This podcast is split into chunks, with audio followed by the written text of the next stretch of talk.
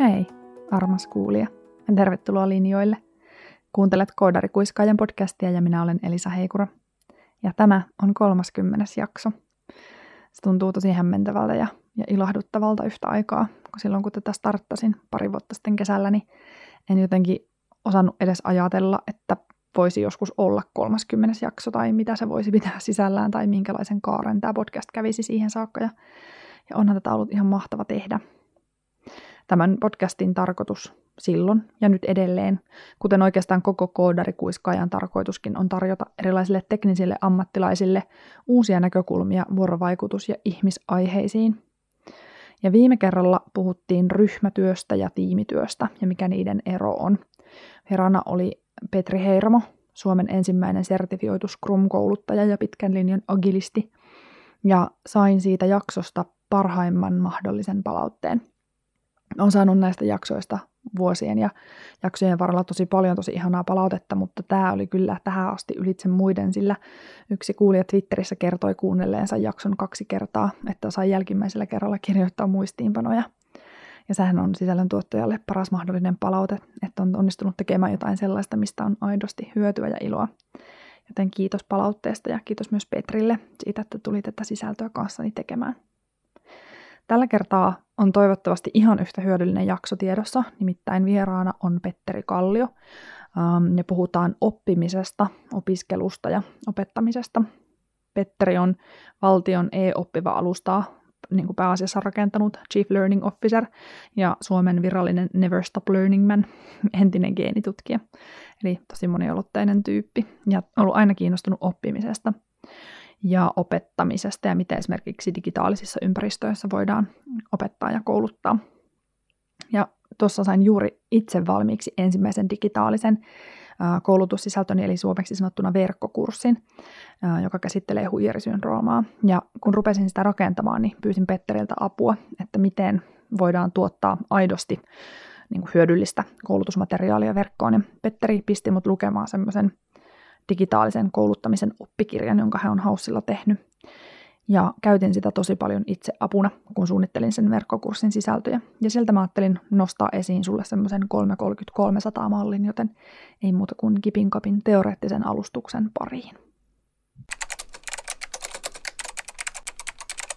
Tällä kertaa jakson teoreettinen alustus on tosiaan peräisin Hausin digitaalisen oppimisen suunnittelua ja toteutusta käsittelevästä pelikirjasta – Um, kyseiseen pelikirjan laitan linkin show notesihin ja sen voi kuka tahansa ladata itselleen, jos on kiinnostunut rakentamaan digitaalista sisältöä.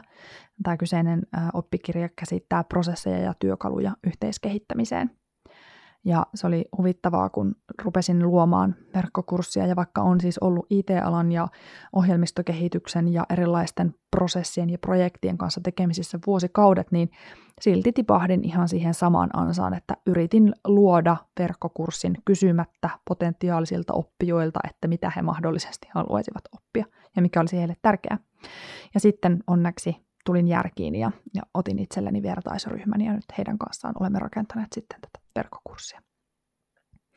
Mutta tässä oppikirjassa on, tai pelikirjassa on tällainen um, Delftin yliopiston professorin Peter Chan Stappersin luoma malli tai sääntö, joka kulkee nimellä 330 ja 300, ja sen pitäisi auttaa suunnittelemaan niin kuin mikroopppimispaloja.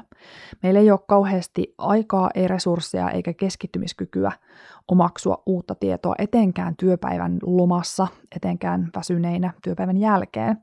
Ja sen takia olisi hyvä pureksia se sisältö valmiiksi sellaiseksi, että se on opiskelijaa varten optimaalisessa koossa ja muodossa. Ja tämä Stappersin 330-300 on siis tavallaan tosi yksinkertainen. Ajatus on se, että pääviesti, joka on ensimmäisessä osiossa, niin se pitäisi olla kolmessa sekunnissa ymmärrettävä. Eli kun oppija tai opiskelija lukee sen pääviestin tai sen otsikon, niin kolmessa sekuntissa se ymmärtää, mistä siinä osiossa on kysymys. Sen jälkeen seuraavat 30 sekuntia tämän oppijan huomiosta ja ajasta käytetään siihen, että kerrotaan yhteenveto. Eli mahdollisimman nopeasti selitetään se otsikko, esitellään se moduulin aihe ja pääpointit, jotka halutaan, että se oppija muistaa. Ja sen jälkeen on 300 sekuntia, eli 5 minuuttia aikaa antaa se kaikki data ja todisteet ja selitykset ja tarinat ja yksityiskohdat, joilla se haluttu opetettava asia perustellaan ja kaikki se tausta, mitä se oppija tarvitsee sen asian sisäistääkseen ja ymmärtääkseen. Ja esimerkiksi tarinat sen asian muistaakseen. No, toki tämä malli ei päde ihan kaikkeen, ja ainakin itse huomasin, että käytin tätä tosi paljon siihen, kun yritin tiivistää itselleni sen tärkeimmän ja laittaa videoiden otsikkoihin mahdollisimman selkeät, mutta myös kiinnostavat kuvaukset ja, ja kun mietin sitä rakennetta, mutta enhän tässä siis todellakaan kaikissa osioissa onnistunut. Ja tiedän, että seuraavaa verkkokurssia tehdessäni opin ja teen varmasti myös paremmin. Ne on myös sisältöjä, jotka ei tähän taivu. Mutta käytännössä tätä voi hyödyntää tätä samaa ydinajatusta 330-300 siihen, kun rakentaa vaikkapa esityksiä, PowerPointteja, tai pitää lyhyitä puheenvuoroja, tai haluaa esitellä jotain ajatusta tai näkökulmaa vaikkapa palaverissa. Että saanko sanottua sen ytimen ensin ja ne perustelut sitten niin, että ihmisen on helppo se oppia, sisä, sisäistää ja omaksua. Kokonaisuudessaan se oppimispala ei ole siis sen pidempi kuin 5 minuuttia ja 33 sekuntia. Uh, mutta jos miettii vaikka itseään oppijana, niin paljon sen pidempää määrää niin keskittymiskykyä ja aikaa ei usein olekaan. Sen takia tätä voi myös hyödyntää, unohti tosta, unohdin äsken tuosta listasta, niin kun tekee mitä tahansa sisältöjä verkkoon, eli esimerkiksi vaikka blogiartikkeleita tai, tai postauksia, niin saako sen ytimen kerrottua ensin selkeästi, että silmäillessäänkin ihminen takertuu ja tarttuu, että hei, toi on kiinnostava aihe. Ja sen jälkeen onko se sisältö jaoteltu niin, että ydinpointit on siinä ylempänä ja sitten kaikki perustelut ja selvitykset siellä alempana unohdan itse tämän autuaasti aina. Ja sitten muistaessani, niin koen kyllä, että tämä on aika hyödyllinen työkalu tarkastella sitä omaa viestin muotoa ja, ja asiaa, tapaa esittää se asia.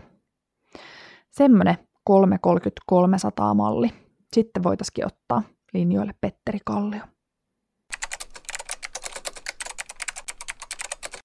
Lämpimästi tervetuloa Koodarikuiskajan podcastiin Petteri Kallio. Kiitoksia. En olekaan aikaisemmin ollut tässä Koodarikuiskaa podcastissa, että suosittelen kaikille. Kiva, kiva kun pääsin tähän mukaan, tai kutsuit mut tähän. Sä oot ollut aika monessa podcastissa kyllä mukana ja tehnyt itsekin podcastia, eikö vaan? Joo, mä tein sitä virkamiesradiota hetken aikaa tuossa ja tota, nyt me, me oltiin vähän niin kuin aallonharjalla siinä, että nyt tuntuu, että ka- kaikilla on näitä, niin tota, ja nyt tämä ehkä tämän koronan takia niin on ollut vähän vä- välteltykin sen tekemistä, mutta, tota, mutta ehkä me palataan, Siitä oli, siinä oli tota, hyviä juttuja paljon. Että mm. kiinnosti, oppi paljon ihmisistä, kun juttelin niiden kanssa niitä näitä. No sepä se, ja kuulija myös oppii, kun kuuntelee toisten ihmisten keskusteluja, ainakin toivottavasti. Mm. Mutta ennen kuin ruvetaan keskustelemaan yhtään mistään sen syvällisemmästä, niin kerroksä meidän kuulijoille, että kuka sä oikeastaan oot ja mitä sä teet? No mä oon Petteri Kallio. Ehkä mä kuvailisin itseäni tämmöisen ikuisena oppijana. Mm tykkään hirveästi kaikista aiheista, vähän liikaakin, että se monipuolisuus on ehkä niinku ongelmakin, että on olen opiskellut ravitsemustiedettä ja geeniasioita ja siitä väitellyt ja sitten muutamia kolme yritystä perustanut ja toiminut bilebändin laulajana, mikä on aina, aina, aina lämmintä, läm, läm, lämmittää sydäntä. Tuossa kymmenen vuotta sitten oli joku podca- tota Facebook, mm, Facebook-muisto siitä, että oli tämmöinen kolmen päivän keikkaputki.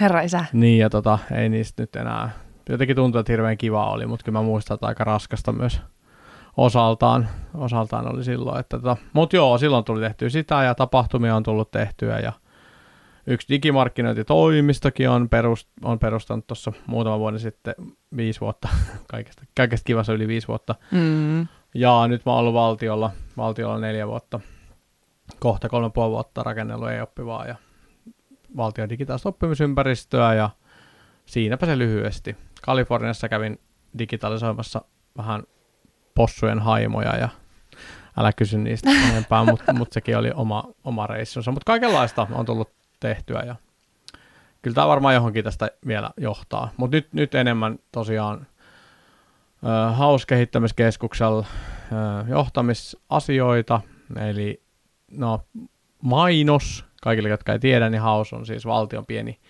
pieni koulutusyhtiö, ja meitä on täällä 35 tai jotain semmoista.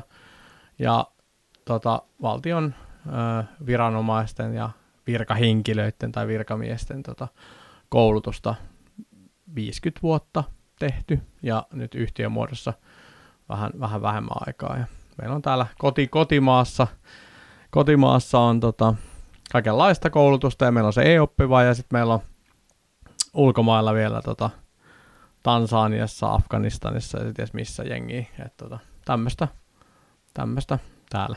No, mutta, hullu. mutta Kluuvissa on tämä meidän toimisto ja täällä, täällä koronakaranteenissa yksinään Elisan kanssa studiossa, mutta, mutta ky- kyllä tänäänkin käy. Mutta siinä niin kuin lyhyesti, mitä mä teen. Hullun mielenkiintoista. Se mua ehkä kiinnostaa kaikista eniten, että miten sä päädyit tekemään e-oppivaa ja, ja mikä se siis niin kuin on niille, jotka ei tiedä, mikä se on. Joo, no mä päädyin, mä, siis ihan työhakemus oli, Oho. oli niin kuin tavallaan, mainostettiin tämmöistä paikkaa, että pääsisi tekemään digitaalista oppimisympäristöä valtiolle ja Haus oli se, se tota, työnantaja siinä vaiheessa. No Hausista mä en tiennyt mitään tietenkään, mutta niin kuin kiinnosti tämä, että jos pääsisi digitalisoimaan valtionhallinnon koulutuksen, niin se olisi niin kuin siisti juttu. No sitten sit mä hain ja sitten jotenkin, en mä tiedä, jossain mielenhäiriössä, häiriössä, mutta palkattiin ja sitten, sitten mulla oli semmoinen whiteboardi, sitten se, on- se on tuo whiteboardi, mikä on tossa, mitä tietenkään ette nyt kuulijat ette näe, mutta tuo sama whiteboardi ja siihen mä aloin piirtää, että mikä on e-oppiva ja miten se niinku rakennetaan ja siellä sitten itsekseni kellarissa ensin ja sitten alkoi alko muita ihmisiä tulemaan ympärille ja sitten me rakennettiin se ehkä puolentoista vuoden aikana. Se on siis valtion digitaalinen oppimisympäristö ja siellä on, hmm, olisi ehkä pitänyt katsoa, sanotaanko, että satakunta kurssia tai koulutusta yli nyt jo ja meidän tuottamia ehkä yli 50 jo ja siellä on 40, jotain 4 tai 45 000 kirjautunutta valtion työntekijää ja sitten alkaa olla jo ihan niin kuin, kohta tulee miljoona tota, öö, verkkosivuilla kohta miljoona täyteen siitä, kun on perustettu se. Että kyllä tässä nyt jotain on saatu aikaa. Wow. Ja, ja tavallaan mun mielestä oli siistiä, kun meillä oli tämmöinen, me yleensä kysytään, että mitenkä, kun me tehdään jotain koulutusta, niin miten haluaisit oppia jonkun koulutuksen. Ja nyt ehkä me otetaan se pois, mutta jossain vaiheessa me niin kuin kysyttiin sitä, että mieluummin lähi vai digi. Niin sitten nyt tuli kysymys, että eikö tämä nyt itse asiassa selvää, että asioita tehdään diginä. Että tavallaan kyllä me ollaan niin kuin ehkä tämän kolmen puolen vuoden aikana tai kohta neljän vuoden aikana saatu sitä, sitä niin kuin mindsettiä siirrettyä. Okei, korona auttaa myös, mutta se ei ollut kolme puoli vuotta sitten selvää, että diginäkin voi asioita oppia. Et se, se, se, on ehkä se isoin, isoin mindsetin muutos, että, että tota, mitä valtiolla on tapahtunut. Ja totta kai se varmaan osa, osa, osa osaltaan johtuu siitä e-oppivasta, että se on niin kuin, se on aika kiva ja käytettävä ja se ei tunnu semmoiselta niin kuin raskaalta. Et ehkä siinä on oma, oma. Okei, aika on mennyt myös eteenpäin, mutta tota, otamme varmasti oman osamme tästä tota kunniasta, että jos ole, ollaan saatu digitalisoitua joku valtion tosi tärkeä prosessi. No ehdottomasti pitää ottaa siitä kunnia ja, ja mitä mä oon seurannut vierestä tätä prosessin kehitystä, niin on ollut kyllä tosi mielenkiintoinen matka. Nyt on mun heti sitten niin kovalla ja vaikealla kysymyksellä, mm. Kun sä oot tommonen ikuisen, oppijan puol- ikuisen oppimisen puolesta puhuja ja itsekin ikuinen oppija, Mm. niin onko oppiminen erilaista digitaalisesti kuin lähiopetuksessa? On, Okei, miten se on erilaista? on se erilaista. Erilaista. siis onhan se erilaista, se on niinku oma tapansa oppia, että mä oon sitä käyttänyt aika usein esimerkkinä, että Sokrates, Mm. kaikkien tuntema, tuntema hahmo, niin tota, Sokrateshan ei uskonut siihen, että niinku, mm, ihminen voi oppia lukemalla asioita. Hän oli sitä mieltä, että ainoastaan näin tässä kanssakäynnissä, tässä retoriikassa ja tässä keskustelussa, että se on ainut tapa oppia. Mutta onneksi hän oli tämmöinen niinku, tämmönen mielenkiintoinen hahmo, hahmo tota, oppipoikana tai kaverina tai tämmöisenä seuraajana kuin Platon. Et se kirjoitti sitten kaikki ylös. Että niinku Platonin valtiohan itse asiassa on niinku Sokrateksen ajatuksia ja Sokrateksen mietintöjä. Että tavallaan sit mä, mä oon aina sanonut, että, että älä ole niinku Sokrates. Että et niinku älä ammu sitä mediaa, Joo. vaan niinku mieti aina se, että siis, et jos nyt joku sanoo, että et se voi mistään kirjasta oppia, niin se on höpö höpöä. Mm. Et nythän me ajatellaan näin, mutta jossain vaiheessa oli tämä digivastaisuus, että sä et voi oppia digitaalista. No miksi et voi? Totta kai voit. Se on erilainen media. Et sitten, et ehkä se toimii jossain asioissa hyvin ja jossain vähän huonommin, mutta, mutta esimerkiksi sen, niin kuin sen mm, erinomaisuus siinä, että se on aika, paikka ja päätelaite riippumatonta, niin sä voit koska tahansa alkaa oppia niitä asioita. Okei, ne et sä voit kysyä siltä coachilta tietenkään aamuyöllä jotain juttua, mutta ehkä ne pitää rakentaa eri tavalla. Että sä siltä Sokrateksekaan pysty enää kysyä mitään. Mm. Ja se pidetään itsestään selvänä, että sä voit lukea ja tulkita sitä. Toki sitten on keskustelut ja ne, mitä pystyt lähi, lähikoulutuksessa tai koulutuksessa kysymään. Tai no riippuu tietysti vähän skillistäkin, mitä opet, opettaa. että jos olet matematiikan opettaja, niin mä uskon, että sillä on paljonkin, paljonkin merkitystä, että, tota, että opettaja näyttää, kertoo, mistä ne asiat tulee. Mutta sitten jossain, jossain asioissa niin tota, ihan hyvin menee, menee op- opinnot muutenkin. Et en mä nyt niin omista yliopistoajoista, niin jos mä muistelen, mä istuin siellä jossain biokemian koul- kurssilla siellä ylärivillä lu- lueskelen Savon ja miettii, että koska tämä loppuu, niin en mä tiedä, oliko sekään nyt niin interaktiivista. Mm. Et kyllä mä, et sit proffa kysyi, että onko mitään kysyttävää. No ei, en ole kuullut mitään. Menin himaan lukemaan ne kirjat ja sitten jotenkin pääsin tenteestä läpi. Että tavallaan ei sekään mun mielestä niin kuin hu- huonosti tehtynä ole mitenkään erinomaista. Mm. Mutta sitten tietysti nostan hattua hirveästi tota opettajille, ketkä tekee näitä flip learning käänteisen oppimisen juttuja. Et mä olisin itse varmaan niin kuin lapsena tai nuorena niin vaikka matematiikassa mielellä ottanut ne videot ja katsonut useamman kerran. Et meillä oli matematiikan opettaja, joka sanoi aina, että vain kopioimalla voi oppia. Jaha. Eli sieltä sitten katsottiin sieltä taulut, miten opettaja oli tehnyt ja sitten kirjoitettiin vihkoon näin. Mutta en mä sitten sitä oppinut paremmin niitä tekee. Mä olin ihan ok matematiikassa, mutta kyllä mulla oli jotain todennäköisyyslaskentaa, niin vieläkään taju, miten se on mennyt. Että en mä sillä, mä kirjoitin sen vihkoon ne jutut, niin en mä siitä oppinut. Joo. Että hänellä oli tämmöinen, että vain kopioimalla voi oppia. Terveisiä vaan, jos on vielä matematiikan opettaja. Tota, no, se ehkä hengissä vielä, mä niin vanha. Mitä tarkoittaa flip learning? Flip learning käänteinen oppiminen, eli pystytään antaa, antaa vaikka joku lyhyt videopätkä. No ajatellaan nyt vaikka, että suhteellisuusteoria. Joo. Niin katsotaan kolmen minuutin video asiasta ja sitten keskustellaan. Einsteinin johdolla esimerkiksi voisi olla ihan hyvä lähtökohta. Hmm. Että saadaan, saadaan ne ihmiset samalle kartalle siitä asiasta. Että aika mon, no sinä varmaan tiedät parhaiten, koska olet kouluttanut myös, mutta monesti, että jos sulla on vaikka 20 ihmisen ryhmä, joku tietää liikaa, joku liian vähän ja sitten jollekin se päivä, päivän anti on sillä tavalla, että se puolessa välissä kyllästyy ja jollekin se menee ihan täysin yli ja sitten jollekin se on ihan ok. Että tämmöisillä niin kuin flip learning menetelmillä niin me saadaan ne ihmiset paremmin niin kuin samalle kartalle ja ehkä heidän taso niin kuin myös tunnistettua ja voidaan alkaa vaikka niin kuin tekemään tehtäviä tai kyselemään. Et esimerkiksi mm, meillä voisi olla täällä Haussilla hyvä esimerkki jostain lainvalmistelukoulutuksesta, mikä on käytännössä, tai no jostain laista, hallintolaki esimerkiksi. Niin sitähän voisi olla niin kuin periaatteessa, että lue, se hallintolaki sieltä lakikirjasta ja opettele se, ja tuu sen jälkeen kysy case-esimerkkejä esimerkiksi joltakin, joka on tehnyt asiaa 20 vuotta. Niin mä uskoisin, että se saattaisi olla monesti tehokkaampi kuin sit se, että, että joku lukee se hallintolain sulla kahdeksas tunnissa. Mm-mm. Ja sitten onko kysymyksiä? Ai niin, me ei olekaan aikaa kysymyksille. Että se on niin erilainen. Ja niin, no ehkä siinä lyhyesti, mitä flip learning mun mielestä on. On se varmaan joku nyt joku Pekka Peura tota, hermostuu, mutta niin, siis, siis jotain tollasta. Joo. Kiinnostavaa. Toi on itse asiassa hyvä pointti, että just se, että, että onko olennaista esimerkiksi vaikka lukea just se hallintolaki ääneen, että, että se ei ole ehkä hyvää digitaalista kouluttamista, että tehdään sellaista formaattia, mikä mm. ei sitä digitaalista kouluttamista vaadi. Mm, onko tämä joku semmoinen niin trendiasia, että yritetään tunkea kaikki digitaalisesti koulutettavaan muotoon? Tehdäänkö liikaa ja vääränlaisia digitaalisia koulutuksia sun Siis mielestä? tehdään varmasti. Mehän ei tietenkään tehdä. Ei, Meidän tiimi ei. tekee vaan niin kuin todella tärkeää, tärkeää ja tarpeellista työtä, mutta siis varmasti joo, että kaikki yritetään – pistää digitaaliseksi, niin kuin eh, ehkä, se on ehkä se trendi.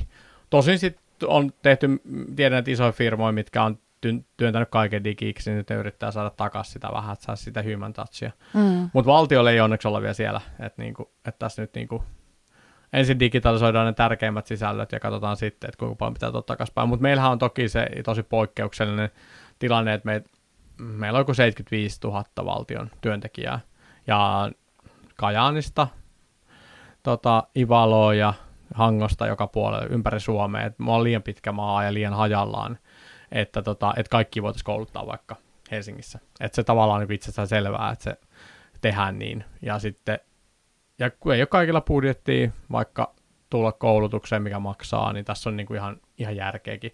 Ja sitten sit jos yritetään saada osaamisen kehittäminen, tai tietyt osaamiset yritetään saada tietylle tasolle, että saataisiin niin sama tieto samanlaisena kaikille, niin kuin mm. tavallaan demokratisoida sitä oppimista, että ei se on niin kuin, mun mielestä ei ole järkevää, että on niin kuin, että jos jollakin virastolla tai jollakin henkilöllä on vaikka niin kuin enemmän budjettia käydä jossain koulutuksessa, niin sitten ne, he oppivat enemmän. Että toi niin kuin meidän se slogani, tai ehkä se voisi olla, aikaisemmin se on ehkä ollut se never stop learning, mutta ny- nykyisin tämä, jotta jokainen voisi oppia, niin resonoi aika hyvin edelleen.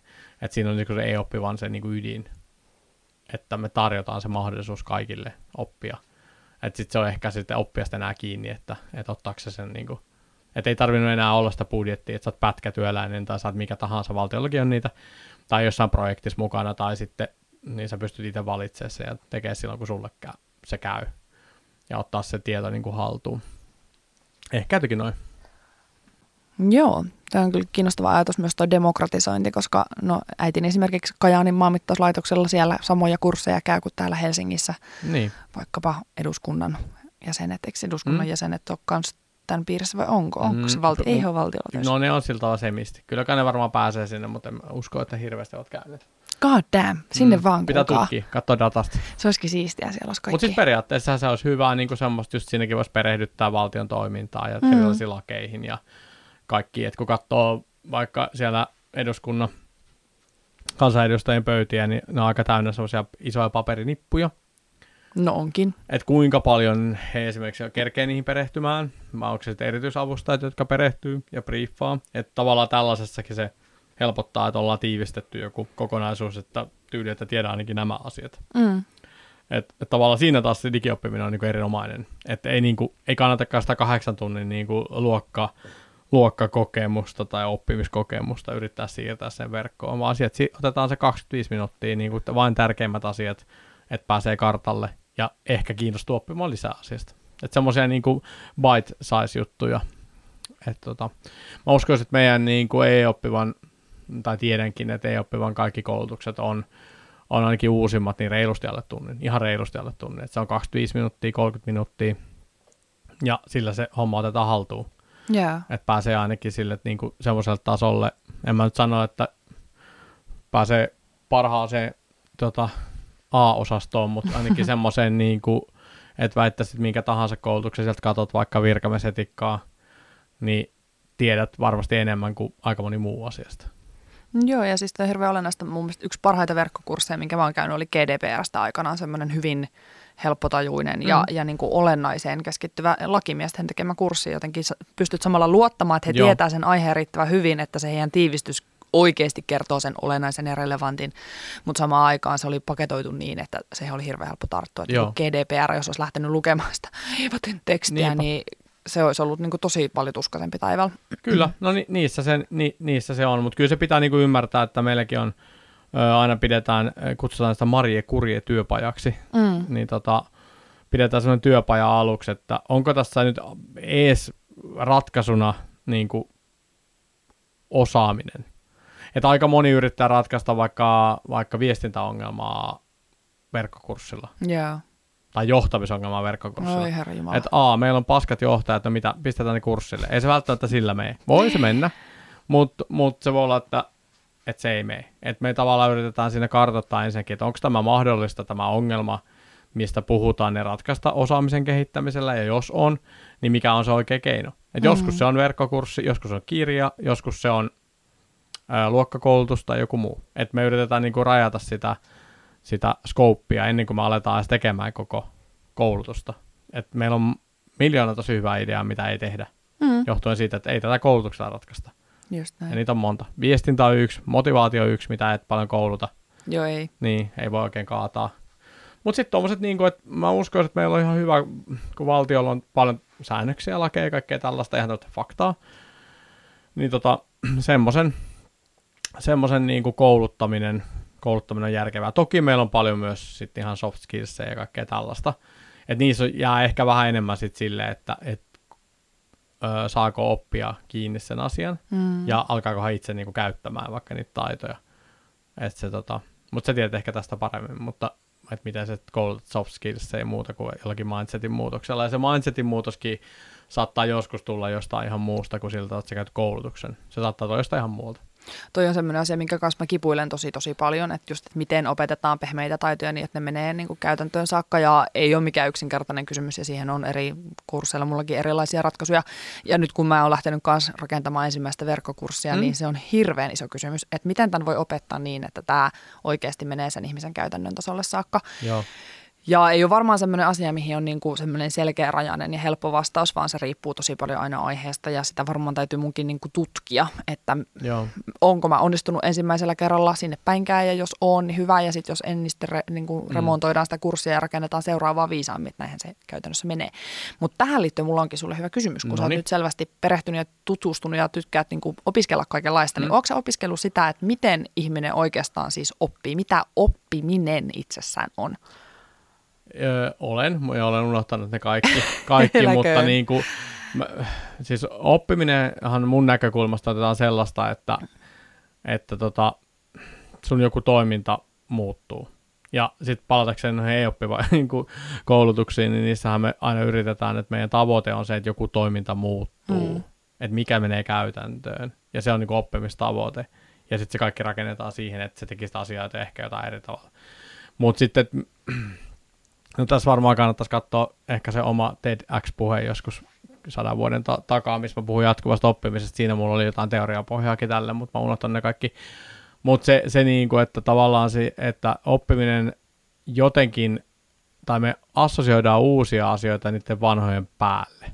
Ja mun mielestä se on ehkä, että joku tietää tämän teorian tosi paljon tarkemmin, mutta niin kuin, jotenkin niin mä näen, että jos sä oot oppinut jotain asioita, että pystyt assosioimaan niitä – siihen vanhaan, niin sun on helpompi niin kuin soveltaa niitä. Mm. Et jos nyt vedetään ihan pystymetästä, aletaan niin kuin opiskelemaan jotain hallintolakia tai avaruustiedettä tai kosmologiaa tai geenejä ilman, että on mitään pohjaa sinne, niin se on tosi vaikeaa. Että tavallaan sen takia meidän peruskoulu on rakennettu niin, että siellä on niin ne pohjatiedot. Mm. Että se on käytännössä aika mahdotonta, jos sä et pysty niin mitenkään siihen vanhaan tekemiseen niin kuin laittaa. Ja itse mä oon ajatellut sitä niin kuin jatkuvaa oppimista niin, että vaikka kuulostaa siltä, että sä oot ollut niin kuin, tota, geenitutkija, pilebändin laulaja ja nyt joku johtaja jossain ja tehnyt kaikkea, että no, et jokainen ura on mennyt niin kuin hukkaan. Mm. Niin kyllä mä sieltä jostain bilebändin laulaja hommistakin vielä, jos mä käyn puhumassa jossain, niin ammenna jotain esiintymiskillejä. Että mä oon niinku rakentanut sen päälle, että en mä oon jättänyt sitä niinku, että no toikin oli turha ura. Ei. Että et tavallaan, tavallaan että pystyy hyödyntämään sitä, mitä on tehnyt. Ja kyllä nyt monesti, monesti vieläkin tulee sellaisia hetkiä, että no hyvä, että tuli tätäkin joskus jotain Saksaa opiskeltua sen verran, että muistaa siitä jotain. Ja pystyy niin assosioimaan niitä uusia asioita sen vanhan oppimisen päälle. Ja sen takiahan niin meidän aivot on niin monimutkainen värkki, että en mä usko, että on mitään yhtä oikeaa tapaa oppia. Mutta mulle se on toiminut, että mä niin kuin on oppinut jonkun, vaikka jonkun liikesarjan tai jo, jonkun, ja mä pystyn siihen lisäämään jotain. Samoin niin kuin ajattelu, ajattelussa, että jos sä oot, no vaikka tutkija-aivot on hyvin tämmöiset putket, niin sitten, sitten niiden päälle pystyy rakentamaan uusia niin kuin, juttuja, ja nyt monesti huomaa sen, että mä en mä ajattele enää sillä tavalla, kun mä ajattelin vaikka kymmenen vuotta sitten, että se on superanalyyttisesti. Mm. Että nyt mä oon onnistunut jotenkin ehkä näiden ihmisten myötäkin, niin tota ajattelee ihan myös, niin kuin, että mä pystyn vaihtamaan sitä niin kuin, omaa ajattelun tapaani. Ja siltä mä pystyn niin kuin, et nyt mä ajattelen niin tutkia ja nyt mä ajattelen eri tavalla ja näin, mutta niin, et en mä tiedä, että sitten sitä oppimisesta mu- muuten, että miten sitä voisi kuvata, mutta jotenkin noin mä ajattelen sitä tällä hetkellä, että se rakentuu niiden vanhojen niin kuin skillien päälle. Että kaikki oppiminen, niin mikä, tai mikä oppiminen ei mene niin hukkaan. Et ihan sama mitä sä oot tehnyt, niin se, se varmaan kehittää jotain. Et pelaat sä lautapelejä tai, tai ihan, ihan sama, niin se kehittää jotain, mitä sä voit ehkä jatkossa hyödyntää ja kaikki on sitä on semmoista niin kuin osaamispääomaa, mitä voi käyttää jatkossa siinä uuden oppimisessa. Pitää vaan löytää se joku, että miten mä olisin aikaisemmin tehnyt tämän ja sitten kaivaa sieltä jostain, ettei tarvi niin kuin ihan uutta, uutta alkaa rakentaa. Jotenkin niin mä ajattelen. En mä tiedä mikä oppimisen. Ehkä se, että mm, kysymys oli se, että mikä, mikä mitä oppiminen mun mielestä. No se on se, että joku, joku asia muuttuu siellä käytännössä, niin silloin voi todeta, että on oppinut. Mutta se on myös ajattelu. No toi onkin kiinnostavaa, sä no, nostit tuohon lopuksi vaan ton, että, että se voi olla myös, että ajattelu muuttuu, että monestihan meillä, tai sanotaan näin, että itsekin kuulun siihen ihmisryhmään niin kuin varmaan suurin osa kuulijoista, että paljon opitaan nimenomaan teoriassa ja ajatuksen tasolla, mm-hmm. ja, ja niin kuin maailmankuva toki voi laajentua ja, ja siitäkin on hyötyä, mutta jos todellinen oppiminen tarkoittaa käyttäytymisen tai tekemisen tason muutosta, niin me itse asiassa opitaan lopulta aika vähän siitä kaikesta, mitä me opiskellaan. Kyllä. Mm. Onko se sitten onko se tehotonta oppimista, jossa käytäntö ei muutu? Ja miten sen, voiko niin kuin, no itse asiassa kuulijakysymys oli myös, että, että mitä vinkkejä sulla olisi niin kuin oppimiseen, eli mikä tekisi meistä parempia oppijoita? No sit pitää lukea kaikki Tim Ferrisin kirjat. For Our Chef esimerkiksi aika hyvä siihen oppimiseen. Että se, että niitä on monenlaisia, että joku Tim Ferris ehkä ajattelee sen, niin kuin, että se pa- palastelee asioita niin kuin yksin, että jos hän pystyy oppimaan japanlaisen ratsastuksen ja samalla ampua jo, esille jousiammunta sieltä hevosen selästä ilman, että ikinä ratsastanut tai ampunut jousta niin, ja päivässä pystyy tekemään sen, niin se on vähän eri juttu. Mutta en, en, mä niinku, en mä tiedä, pitääkö, pitäisikö oppia niinku nopeammin tai tehokkaammin. Ei välttämättä. Jotkut asiat kestää oppia aika kauankin. Hmm. Toki voit päntätä eri ke- keinoilla asioita päähän, mutta niin kuin nykypäivänä, niin mihin, miksi ihmiset pitäisi muistaa asioita ulkoa? Sitten katsoa ne netistä. Toki jos haluat harrastaa muistipelejä ja opetella korttipaka ulkoa, niin se, se on sitten eri juttu. Mutta mä niinku, mä en ehkä näe nykyisin enää niin hirveästi hyötyä siitä, että vaikka opettelisi jotain ulkoa. Et niinku, ja no kymmenen vuotta sitten mä sanoin, että oppiminen on ihan super tärkeää ja meidän pitää oppia vaan nopeammin, tai oppia oppimaan nopeammin ja ottaa esi- asiat haltuun, mutta en, mä en ole ehkä itseni kanssa enää samaa mieltä siinä, että jotkut asiat vaan sisästyy hitaammin ja jotkut sitten nopeammin, mutta toki tuommoiset, jos pitää jotain niin kuin teorioita tai jotain tällaisia käytänteitä tai jotain sääntöjä tai niin kuin opetella, niin sitten on kaikki tämmöiset palastelut ja spaced learningit, että sä niin kuin käyt useasti pieniä pätkiä läpi, että yrität niin kuin vetää kahdeksan tuntia niin kuin binge learningillä ja sitten sylkästään siihen koepaperille. Et jos pitää tehdä semmoisia, niin on mulla paljon tekniikoita, että vaikka jotain puheita joskus joutuu opettelemaan, ei nyt sanasta sanaa, mutta niin, kuin, niin siihen on tosi paljon tekniikoita. Mutta siitäkin on joku Tuomo Loukomies kertonut kaikki jutut, että, että ehkä siitä ei kannata. Mutta jotenkin mä ajattelen niin, että tietyt asiat voit oppia nopeasti ja sitten on hyötyä, tietyt asiat niin tulee vaan hitaasti eikä se haittaa. Mm. Et mä oon niin jotenkin tämmöinen nykyisin tämmöinen ajattelen, että tämä oppiminen on tietynlainen prosessi, mitä sä välttämättä, sä voit nopeuttaa sitä, mutta sitten ei välttämättä hyötyä. Joo. Mä tykkään siitä ajatuksesta, että sellaiset asiat saa pitää, joiden eteen näkee vaivaa. Mm. Että tavallaan just toi, mä olin ihan just täsmälleen tuollainen opiskelija opiskeluaikoina, kun sanot, että, että oliko paljon hyötyä siitä, että istui jotenkin yliopiston takarivissä ja mm. oottelin, että koska luento loppuu. Niin mä olin sitten taas just se, että mä kyllä istuin siellä keskirivissä ja sitten mä pänttäsin ja sitten mä kävin tulostamassa sen asian siihen koepaperiin ja sitten mä autuasti unohdin kaiken. Mm. Et parhaat opettajat on onnistunut jättämään mulle jonkun semmoisen tunnekokemuksen sen opi, oppi, opettamisen aikana, jonka seurauksena mä edelleen muistan jonkun hämärästi jonkun mm. I like Ike-tyyppisen alliteraation jostain mm mikä se oli, narratologian peruskurssilta. Joo, niinpä. et just se, että et, äh, et se, että asiat, että oppiminen vaatii aikaa ja oppimiselle on hyvä antaa aikaa, niin se on musta ehkä aika kaunis ajatus ja hmm. jotenkin niin kuin kertoo hyvää tästä ajasta, että me ollaan hyväksytty se, että tiettyjä asioita ei voi tehostaa eikä nopeuttaa. Joo, kyllä. Musta toi sana toi, eh, no en tiedä, onko Winston Churchill oikeasti sanonut sitä, mutta kuvitellaan, että hän sanoo näin, että, että jotenkin näin, että kaikki että kaikki haluaa niinku oppia, mutta kukaan ei halua, että niitä opetetaan. Niin mun mm. mielestä siinä on tietty sellainen viisaus myös siitä, että, että se, kun sä oot siellä yliopiston siellä jossain, tai oot niinku, että joku alkaa opettamalla opettaa, niin kyllä mä ainakin haistaa. Hmm. En mä siis, tota, aika kova tyyppi saa olla, että mua niinku ei alka sahistamaan se. Okay. Että et, niinku, et, tiedätkö, mä haluan kyllä oppia niitä asioita, mutta en mä, jotenkin se, että niinku, toi nyt opettamaan mua. Okei, jos mulla on joku tietty taito tai joku asia, mistä selkeästi olen niin kuin itse havainnut, että tämä on, niin kuin, tämä on puute minussa esimerkiksi, että en osaisi käyttää vaikka Wordia, niin mä menen mielellään, tai me voimme mennä kirjoituksen peruskurssille, ja opettelemaan sitä niin kuin nöyrästi. Mm. Jos tulee semmoinen asia, mistä mä vaikka itse kuvittelen tietäväni jotain, niin mulle tulee tosi vaikea niin kuin se, se semmoinen tilanne, että okei, mikä, että mikä tyyppi tämä on, ja se katsoo LinkedInistä, mikä, miksi tämä kertoo mulle tällaisia. Että tiedätkö, sit kun menee siihen lähelle sitä omaa juttua, Mm. sitä, mistä kuvittelisi tietävänsä jotain, sitten tulee vaikea, että sitten pitää niin kuin, sen opettajan pitää pystyä olemaan sellainen, niin kuin, että se ei niin kuin opeta sua. Yeah. Sekin Ei. on jännä, jännä niin kuin ero.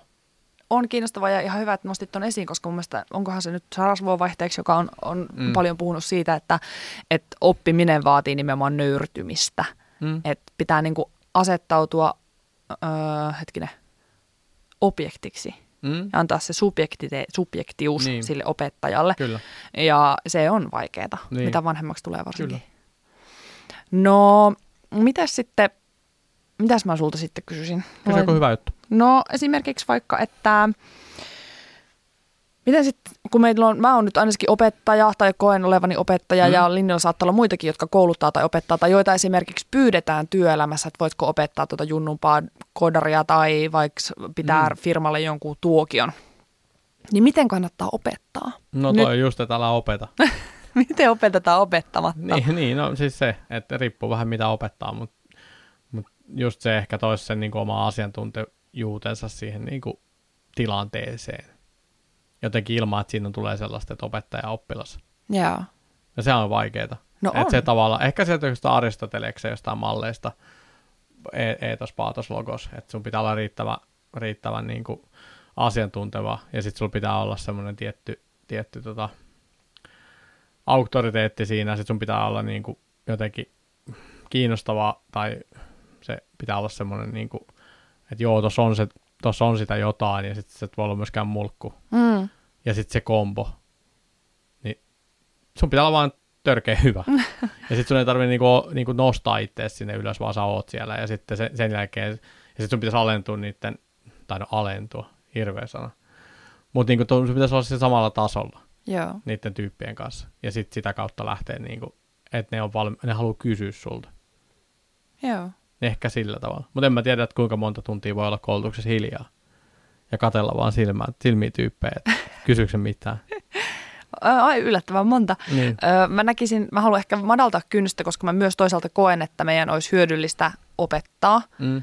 Sitä osaamista muille, paitsi että se syventää sitä omaa osaamista, niin se myös jakaa sitä yhteistä hyvää pääomaa, Mm. mm. että ei, niin kuin, ei hilloa sitä omaa No, se on osaamistaan. asia erikseen, joo. Joo, niin sitten ehkä siinä semmoinen, että jos sä, jos sä oot innostunut tai, tai tykkäät siitä sun omasta aiheesta, niin Mm. mm. yleensä silloin siitä ei tule kauhean opettavaa, jos sä vaan niinku vauhkoot menemään Mm. mm. silmät loistaen siitä Mm. mm. jutusta, mikä sun mielestä on siistiä tässä maailmassa. Mm, kyllä. Ja sitä on taas miellyttävää myös kuunnella. Mm. Mm, Että ehkä sitä kautta enemmän kuin minä tulin nyt teille opettamaan on se, että, että, että niin. kuulkaas pojat ja tytöt, miten helkkarin siisti jutun opin tuossa. niin, totta kai. Kyllähän se niinku auttaa siinä, että jos oot, tota, oot motivoitunut, niin sehän auttaa paljon. Sitä paitsi siinähän, sehän on niinku aika, aika vinha perää, että jos haluaa oppia itse jotain, niin menee opettamaan asioita. Mm. Se, siinä niinku oppii itse parhaiten.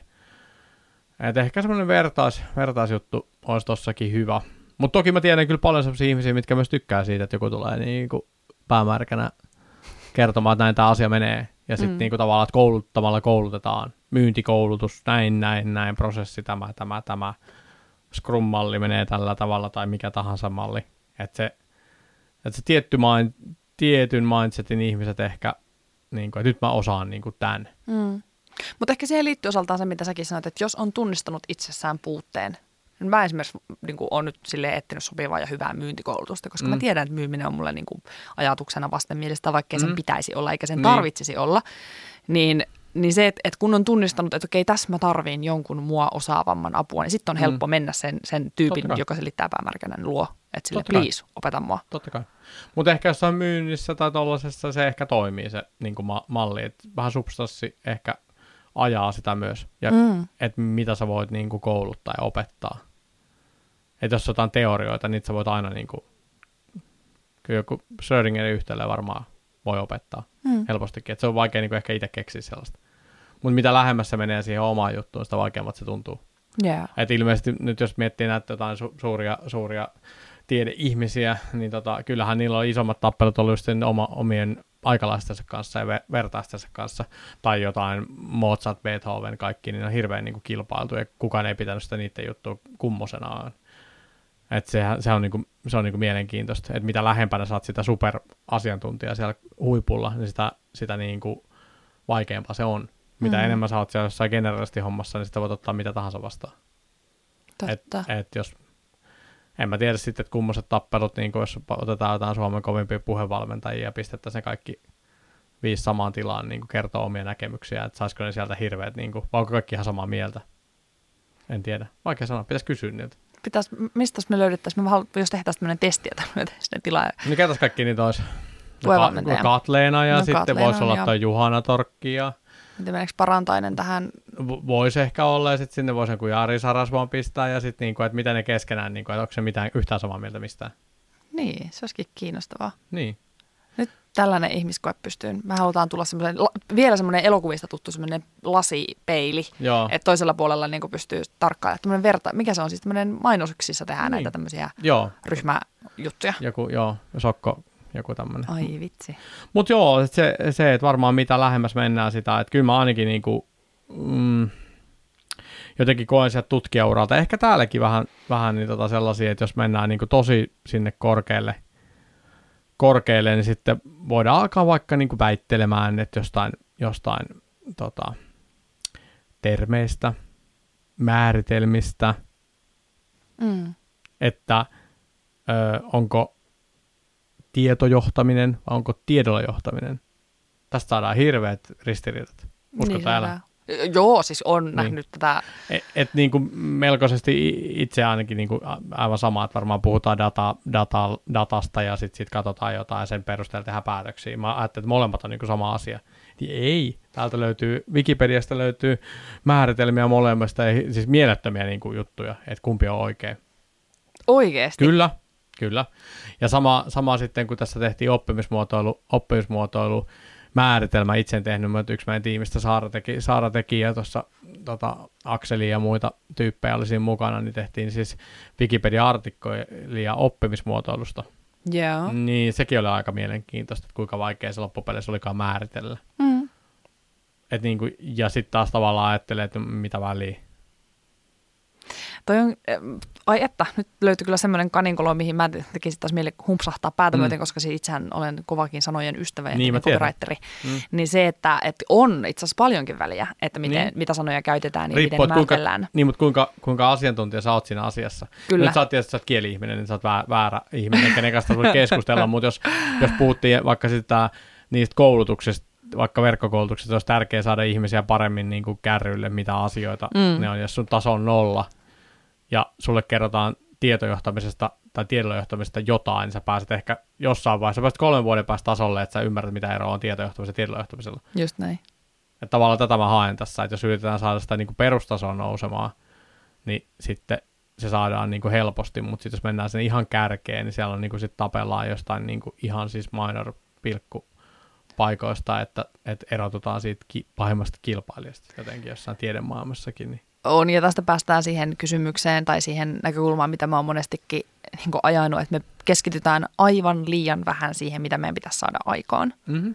Et tulee silloin lillukan varsista ja statuksesta ja titteleistä ja terminologiasta ja, ja kuka sanoo mitä sanoo ja kuka oli ensimmäinen ja paras ja vaikutusvaltaisin. Siitä tulee paljon tärkeämpää kuin siitä, että Asiasta. parannetaanko me maailmaa ja saadaanko me hyvää aikaa ja oppiiko nämä ihmiset ja mitä täällä tehdään. Just niin. Ja tätä mä tarkoitin just. Että mitä, mitä, mitä enemmän sä menet sinne huipulle, niin sitä pienempiä asioita sä pystyt enää muuttamaan. Ja se, ehkä sen takia toi, niin kuin, toi oma jotenkin ura... Öö, mä pitäisi aika mielekkäänä, koska mä sitten tietysti joissain asioissa niin kuin omasta mielestäni niin kävin ihan kohtuu siellä, niin kuin, ei nyt kärjessä, mutta jossain aika korkealla. Mm. Että se, no sit kilpatanssiurastut ei kanta, mutta kyllä mä siinäkin olin ihan hyvä. Kilpatanssi? Si- niin, siis joskus nuorena, mutta se, se sinne meni niin kuin sinne tota, 17-vuotiaaseen asti meni oikeastikin ihan hyvin. Siis mi, mi, mikä tanssilaji? Siis ne, niitä kilpatansseja, niitä vakioita ja lattareita. Ballroomi, oikeasti? Joo, siis se oli, mutta sitten meni polvin, ei pystynyt jatkaa siinä, mutta tota, cool. tavallaan että siellä pääsi niinku Suomen huipulle. Sitten sit tuossa tota, tutkijahommassa, tutkijahommassa pääsi maailman huipulle, tosiaan itse en päässyt vai, hirveästi niihin bileisiin, mutta tota, kuitenkin ensimmäisiä maailmassa sen tyyppisiä tutkimuksia, mitä mä silloin tein. Ja sitten sit tos, no, sit, no ehkä siinä bändihommassa, että ei päästy, no ihan ok. Ja nyt sitten tavallaan jossain tässä oppimismuotoilussa tai tässä valtion digitalisaatio, koulutusten digitalisaatio hommassa, niin ehkä jolla, en kärjessä, mutta jossain siellä niin kuin kahinoissa ihan maailmantasollakin varmaan Suomi alkaa olla kohta, että ei hirveän montaa vastaavaa. Niin tavallaan se jotenkin on kivaa sitten, kun tipahtaa taas sinne niin kuin nollatasolle tekee mm. jotain ja katsoo, että mitä tässä voisi tehdä niin kuin aikaisempiin juttuihin niin kuin peilaten niin eri tavalla. Ja että miten mä saisin niin kuin nollatasolta tämän oman juttuni jonnekin taas. Että tavallaan kyllä siinä voi olla vinha perä, että siinä voi olla, että tässä tota, tätä tehdään nyt vielä muutama vuosi, sitten pitää löytää taas joku, missä voimme käyttää näitä mun vanhoja juttuja ja sitten rakentaa taas joku uusi juttu jonnekin kohtuu korkealle. Et nyt ehkä ensimmäisen kerran tämä on, niinku, että aikaisemmin jotenkin tämä on onnistunut, onnistunut niinku, että mä, mä oon niinku itse tai muutama tyyppi. No nyt ensimmäisen kerran näyttää siltä, että niinku, nyt tämä onnistuu musta huolimatta, koska mä oon löytänyt niin hyviä tyyppejä, ketkä pystyy viemään sitä eteenpäin. Yeah. Että se ei niinku lopu sitten, jos mä lopetan. Et se, se on ehkä tässä nyt se on myös ikäkysymys, kun ei jaksa enää itse tehdä, niin sitten muut auttaa. Mutta mut joo, et siinä, siinä voi olla sellainen, sellainen juttu, että käy siellä, niin kuin, että sitten kun toteaa, että sit, jos mä väittelen, alan väittelee jonkunkaan, että onko nyt Moodle maailman paras järjestelmä vai ei, niin sitten siinä vaiheessa tota voi ehkä alkaa katsella, että olisiko jotain muuta. No Muut kiva, juttu. kun otit tuon Moodlen puheeksi, koska yksi toinen lukijakysymys tai siis kuulijakysymys kysyi, että, että miksi Moodle dominoi niin voimakkaasti ja mikä se varsinainen sanamuoto olikaan esimerkiksi yliopistojen oppimisympäristönä? No kai se on otettu käyttöön, sitä käytetään. Siinäkö se? No varmaankin. Eikö se, sä sanoit, että se on e-oppivassakin yksi e- osa? E-oppivan yksi osa on joo, että tavallaan ne meidän koulutukset on, tai tavallaan se niin kuin koulutuksen hallintajärjestelmä on Moodle. Mutta varmaan sama, että miksi käytät WordPressia. Mm.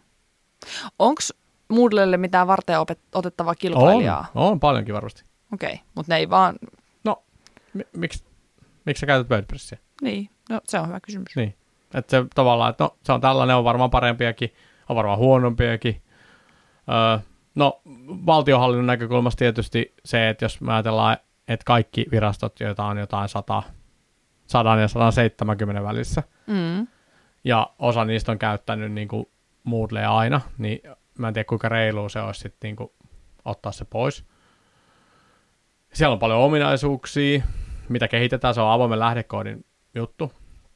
Se tulee koko ajan asioita, se on iso kuin mikä, ei maailman ketterin, mutta se, sä voit lisätä sinne kaikki juttuja, sä voit poistella sieltä kaikki juttuja, sä pystyt modasta joka suuntaan, että tavallaan siinä on vähän samaa kuin Vilmassa, että kyllä se niin kuin on hyvä, jos, jos se tehdään hyväksi. Hmm. Mutta se yeah. voi olla myös sit sellainen, että se ei ole hyvä. Et sit, se on myös kehittäjästä kiinni. Et kyllä, kyllä mä väittäisin, että EOP Moodle on, on, on tosi hyvä siihen yeah. käyttöön. Et jos ajattelee, että se on 170 virastoa, mitkä käyttää sitä, ja sitten meidän pitää pystyä tarjoamaan sitä myös niin kuin ulkopuoliseen, niin kuin, ja sen pitää edelleen niin kuin toimia, niin on se siihen käyttöön. Meidän käyttöön se on hyvä. Joo. Mutta on ihan, mä jäin miettimään, kun sä kysyt, että miksi mä käytän WordPressia, niin... Um, Käytäthän sä WordPressia? Käytän, no niin. juu, Se, kaikki mun, soft, kaikki mun mm. verkkosaitit on, on sen päälle rakennettu. Mulle ratkaisevat tekijät on se, että, että se on juurikin avoimen lähdekodin. Se on periaatteessa ilmainen. Tietysti mä maksan sitten hyvälle kehittäjälle hyvästä työstä. Totta kai. Ja sitten se, että se on äh, just aika niin kuin monipuolisesti muokattavissa. Mm-hmm. Että se ei hirveästi rajoita sitä lopputoteutusta, mutta sitten siinä on paljon semmoisia toiminnallisuuksia jo valmiina, mitkä on käyttökelpoisia. Mm-hmm. Ja sitten se on mulle taas sisällön tuottajana ja hallitsijana niin kuin helppokäyttöinen ja käytettävyydeltään niin kuin ymmärrettävä. Mm-hmm. Öö, niin se, ne on ollut mulle ne perustelut. Joo. Mutta se on hyvä kysymys, että onko esimerkiksi koskaan perehtynyt, että mitä muita vaihtoehtoja mm. muuta kuin ne, mitkä sitten niin vaikka markkinointiura aikana tuli ilmi, niin mitä mm. muita vaihtoehtoja olisi. Niin en ole kyllä tehnyt mitenkään kovin syväluotavaa niin. analyysiä asiasta. Niin, että sitten se on tavallaan niin kuin aika aika itsestäselvä loppujen lopuksi. Mutta just siitä, niin kuin, no nyt tietää, ehkä Tuulilta pitää kysyä sitten tarkemmin, terkkuja Tuulille, niin kuin tavallaan Moodle ominaisuuksista, mutta siinä on myös sit se, että niin kuin tavallaan se on alun perin mm, kehitetty kuitenkin niin kuin opettajille kouluihin. Ja niin kuin puhuimme, niin on erilaisia opettajia, Joo. erilaisia opetustarpeita myös, että, se ei niin kuin, että kaikille ei käy kaikki. Että jos olisi tämmöinen niin kuin tietynlainen platformi, missä vaikka, no sanotaan, että ei-oppiva tiimi määrittelisi, että tässä on niin kuin tällaisia ominaisuuksia, sä voit tehdä tämän, tota sä et voi tehdä tämän, sä voit tehdä, tota sä et voi tehdä, niin se loppuisi aika nopeasti se opettajan into siihen, että mm. jos sä mm. voisit vaikka tehdä videoa pelkästään, tai monivalta tehtäviä, tai jotain niin kuin muutamia juttuja, mitkä me ollaan päätetty, niin se ei tavallaan, se ei toimi niin kuin alustana siten, mitä se pitäisi. Että en mä nyt niin kuin Moodlea lähtisi nyt ehkä vertaa mihinkään Facebookiin ja tällaiseen, mutta tavallaan siellä on, se toimii tietynlaisena alusta, alustana myös erilaisille opettajille ja erilaisiin tarpeisiin. Et kaikki, kaikki ei tietenkään ole niin kuin, öö, no mitä mä sanoisin nätisti, että ne, jo osa niistä ominaisuuksista ei ehkä ole nykypäivää, mutta silti saattaa toimia. että se tavallaan se moni, monivalinta tehtäväkään, niin kyllä se tietysti hommassa toimii. Mm. Että sä pääsee ehkä reflektoimaan siinä, mutta se toimii jossain jutussa. Ja siellä on ihan mielettömästi työkaluja. Mm. Ja kaikkia plugareita. Ihan siis, mutta sitten siinä on sama kuin WordPressissä. Että kiva plugari, mutta toimiiko mulla? Sitten kokeillaan ja krässää ja tekee kaikkea. Että tavallaan siinä on se avoin lähdekoodi ja sitten siinä on se, se, tota, se että niinku, no katsotaan, joo, toi, no hei, mutta toi on hyvä, että katsoo tuon vaikka valtiohallinnon kontekstin ja miettii niitä reunaehtoja, kaikki nämä, ja sitten jos keksii jonkun muun, niin hyvä. Mm, mutta tavallaan tota. Mutta mä en ole semmoinen, niin mä, mä en ajattele sitä, että, niin kuin, että sillä alustalla on niin hirveästi väliä. Että kaikkein tärkeintä on sisältö, että se sisältö ja, ja, jakaantuu ja sitten tiettyjä juttuja, että sitä alustaa voi muuttaa. Ja niin toi ei ole rakennettukin, että kyllä meillä on mahdollisuus myös siihen, siihen että se on joku muu. Joo. Muu. Mutta se tota, mut niin, käyttäjät ratkaisee, että sitä, sitä kautta se tulee. Ja jos pitää, mm. Ja sitten sit se Moodle ehkä on, kun se on niin pitkään ollut, tietynlainen niin kuin, toimintatapa, ja sitten aika moni on siinä yliopistossa opiskellut sen kanssa tai käyttänyt sitä, niin tota, sitten se jotenkin vaan niin kuin jää. Joo. Mä itse opiskelin Helsingin avoimessa yliopistossa psykaa tuossa viime vuonna mm-hmm. ja käytin siinä yhteydessä Moodlea ensimmäistä kertaa sitten omien yliopistovuosieni ja se ei hirveästi ollut muuttunut ja se oli mun mielestä edelleen yhtä sekava, mutta se oli selvästi monipuolisemmin käytössä kuin mitä se oli silloin mun aikaan, koska silloin se oli enemmän joo. semmoinen niin kuin sisällö tai lähinnä niin kuin dokumentinhallintamesta, että opettajat joo, kaato sinne vaan kaiken luennoilla tarjotun matskun ja sitten joo. sinne palautettiin jotain tehtäviä. Et nyt siellä oli just niin kuin verkko-opetusta. Joo. Mutta tota, et, eihän se niinku kaikilta toiminnalta ihan niinku optimaalinen käytettävyydeltä ja selkeydeltään mm. ole, mutta sekin niin kuin sanoit, että voi olla paljon kiinni siitä, että kuka sen on rakentanut ja miten. Joo. Et näkisin, että mm. siitä voi varmaan ehkäpä joku saada selkeänkin. Kyllä.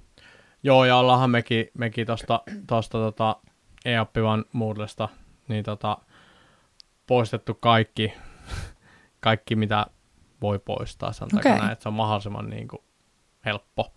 Että sitten kun tulee uusi innokas opettaja tai kouluttaja jostain, niin se pääsisi nopeasti sen kanssa eteenpäin, että voisi tehdä, tehdä että yritetään sitä kynnystä niin kuin madaltaa. Mutta mut sitten taas joku haluaa ne kaikki ominaisuudet käyttöön sieltä.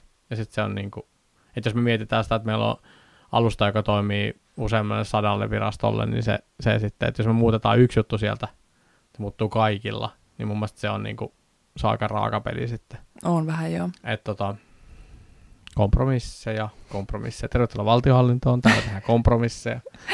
en mä tiedä, onko olemassa sellaista alaa ja paikkaa, missä ei tehtäisi. No, mutta täällä tehdään erityisen paljon. Siis no varmasti. Just, sen, just sen takia, että tota, on kaikki eri tarpeet. Sitten meillä on vielä se turvasektori, ei me voida pistää ihan minnekään tahansa niitä. Mm. Tässä on kaiken maailman.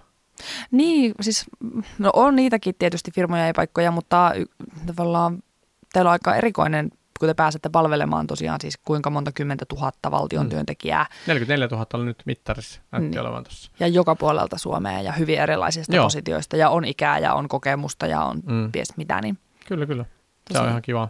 Ja dataa kertyy kyllä, että kun keksittäisiin vaan mihin sitä työntää, niin sitä kyllä väittäisin, että alkaa olla aika paljon. Tiedetään mm, tosi paljon paremmin koko valtion osaamisen niin kuin, tilaa varmasti kuin moni muu no, tässä maassa. Te analysoinut sitä datasta? Mua kiinnostaa tietysti niin kuin kouluttajana se, että oletteko te analysoinut sitä, että minkälaiset verkkokurssit käydään loppuun? Joo, sellaiset, mitkä on niin kuin käsketty. Aa. Niin sanottu keppikurssi. Eli on pakko. Pakko on paras muusa, että kyllä se, kyllä se täällä menee, että, että kuitenkin viranomainen tottelee sitä, sitä, sit sitä määräystä. Että Oikeasti? Kyllä, kyllä se näin on. Mutta siis jos on pakko käydä, se on pakko käydä. On tiettyjä peruskursseja, mitä on pakko käydä. Joo. Että sä voit niinku jatkaa työssäsi. Mutta sitten sit, jos ne ottaa pois, niin sitten alkaa olekin aika paljon sitä niinku tavallaan semmoista variaatiota. No nyt toki tässä etä, etähommassa kaikki Teams-jutut ja kaikki Skypet ja semmoiset koulutukset toki, että päästään niinku kärryille ja nyt kaikki fasilitointikoulutukset tällaiset niinku nousee, nousee niinku siitä tarpeesta. Mutta kyllä se, niinku, kyllä se lähtökohtaisesti on, että jos tulee joku tietosuoja APC pakko käydä, niin kyllä se on meidän ykköskoulutus. Et tota, joo, mutta sitten toki nyt näitä niinku, sairaanjohdolla näitä palvelumuotoilun perusteita, niitä, niitä on ihan mielettömästi aloitettu. Siis oikeasti. Siis semmoinen ihan semmoinen vyöry, että tuli heti, kun se julkaistiin. Että, ja ne on sitten taas sillä tavalla, että se on lähtenyt asiakastarpeesta. Se on se toinen vaihtoehto. Yeah. Kahta. Ja sitten sit aika tasaisesti tota, niin kuin kuitenkin jengi käy kattelemaan niitä sitten. Ja voi olla, että jossain niin kuin virastossa, jos on joku tietynlaisia niin kuin teemoja nostettu vaikka tulossopimukseen tai johonkin, että me kehitetään esimerkiksi työtä valmentavaa johtamista tai mitä tahansa, niin sitten ne alkaa näkymään siellä, että jengi alkaa käymään niitä. Että sieltä on joku HR poiminut, että näitä olisi hyvä käydä ja kyllä se niin kuin näkyy meidän sitten piikkeenä. Joo. Et tota, joo, mutta jo, asiakastarve tai sitten pitää olla superkiinnostavaa tai sitten se on niin kuin pakollinen. No oletteko te tutkinut noiden pakollisten kurssien osalta, että mikä niiden oppimistavoitteen täyttymisprosentti on, että, että käydäänkö se loppuun Käydään. vaan? Ja Käydään. sitten onko ne myös opittu ne, mitä siinä on pyritty opittamaan? Joo, ky- kyllä, kyllä se aika hyvin on. Me, mehän tehdään aina niin päin, että meillä on ensin ne oppimistavoitteet, mitä pitää oppia, Joo. ja sen jälkeen tehdään sisältö. Joo. Ei päinvastoin. Ensi, että ei ensin vedetä kahdeksan tuntia luentoa, ja sitten mietitään, mitä tästä olisi pitänyt jäädä mieleen. Vaan ne tärkeät asiat ensin, ja sitten niinku, että nämä asiat pitää oppia, ja siihen rakentaa sisältö, ja sitten se tehdäänkin mahdollisimman kiinnostavaksi. Mm. Että sä opit just ne asiat, että mitään muuta. Mutta siinähän pitääkin just tiivistää, että jos sä haluat niinku tietää kaiken, niin sit sä otat sen lakikirjan ja lu- luet sen kaiken. Joo. Että silloin pitää tehdä se päätös, että vaikka tietosuojasta, niin mitkä neljä asiaa sun pitää tietää, tai mitkä viisi asiaa sun on pakko tietää. Ja Joo. sitten sulla voi olla niinku himo-oppijoille kymmenen asiaa, mutta niinku, mitkä ainakin jokainen tietää. Silloinhan me saadaan sitä koko valtion kapasiteettia niinku ylös. Mm. Että älä jätä konetta niinku auki. En tiedä, mitkä ne on. Mutta siis tämmöisiä tiettyjä, mitkä jää sitten kaikkien päähän. Niinhän ne meidän kaikki koulutukset rakennetaan. Että tavallaan se toiminta muuttuu sen verran, että tästä valtiosta tuli just pikkusen parempi paikka. Just näin. Niin, joo, toi on itse asiassa hirveän mielenkiintoinen asia just, että mikä on tavallaan se minimitaso, mikä olisi hyvä ihmisillä olla. Se on sitten eri asia kuin se, että mikä on taso, joka esimerkiksi vaikka esimiehillä täytyy olla tai, Niin, tai tietosuojavaltuutetulla täytyy olla, ja mikä on sitten taas ihan eri taso kuin jollain teidänkin turvapuolen työntekijöillä Kyllä, täytyy kyllä. olla. Että ne on niin kuin, se, että jos kaikki valtion työntekijät tietää, että 1, 2, 3, 4, 5 ei ole hyvä sellaisena, niin Mm. sillä päästään jo niin kuin aika paljon eteenpäin. Kyllä. Ei sillä maaliin päästä, mutta Ei eteenpäin. Mutta just toi, että sitten, siitä sitten kiin, äh, tämmöiset niin oppimisintoilijat niin pääsee eteenpäin, mutta kaikki pääsi sille tasolle, jopa ne perässä vedettävät tietää sen, että laitetaan ainakaan tota. Ja Joo. silloin se koko kapasiteetti on noussut. Loistavaa. Ja ehkä ne keskustelee keskenään ja sitten se yksi perässä ei vedettäväkin otetaan sinne ikuisen oppijan niin kuin rullaa ja sekin kiinnostuu asiasta, kun se oppi perusteet. Että eihän tämä ollutkaan nyt niin iso juttu. Ja sen takia kaikki keissit ja esimerkit ja kaikki sellaiset, mitkä liittyy sen ihmisen omaan tekemiseen, eli Mm. miten sä assosioit sitä siihen vanhaan oppimiseen, niin kaikki semmoista toimii. Sen takia kaikki case-esimerkit, niin me yritetään kaivaa sieltä valtionhallinnosta, vaikka tavallaan ulkopuolisesti kuulostaa tyhmältä. Totta kai joku yritysmaailman esimerkki. No ei oteta, kun ei nämä ihmiset ole sieltä. Kun ne haluaa nimenomaan, että miten tämä liittyy vaikka meidän johonkin virkaehtosopimukseen. Ja ne haluaa sen sinne. Ja sen takia kaikki koulutukset ei käy kaikille, koska sitten se pitää yrittää saada se muistijälki sinne, että miten tämä vaikka toimii teidän virastossa. Ja sen takia aina pitää kysyä niitä kysymyksiä, jopa verkkokoulutuksesta. Mieti hiljaa itseksi sitä ja pohdi, miten tämä liittyy sinun omaan työtehtävääsi. Joo. Ei sillä, että me ajatellaan niin, että, että se on nyt jotain pitää kysyä, vaan että se oikeasti miettii se hetken aikaa. Ja no mä oon nyt oikein hallintolaki jutu. Okei, mitä tämä liittyy mun omaan hommaan? Mitä mä muuta omassa työssäni? Ja okei, no joku sitten ei lue niitä ollenkaan, menee eteenpäin ja klik- kliksuttelee, mutta se, se kuka hoksaa sen, niin tota, se pääsee pidemmälle. No ehdottomasti tämä liittyy siihen, mitä puhuttiin aikaisemmin siitä oppimisesta, että se että rakennetaan aina vanhan päälle.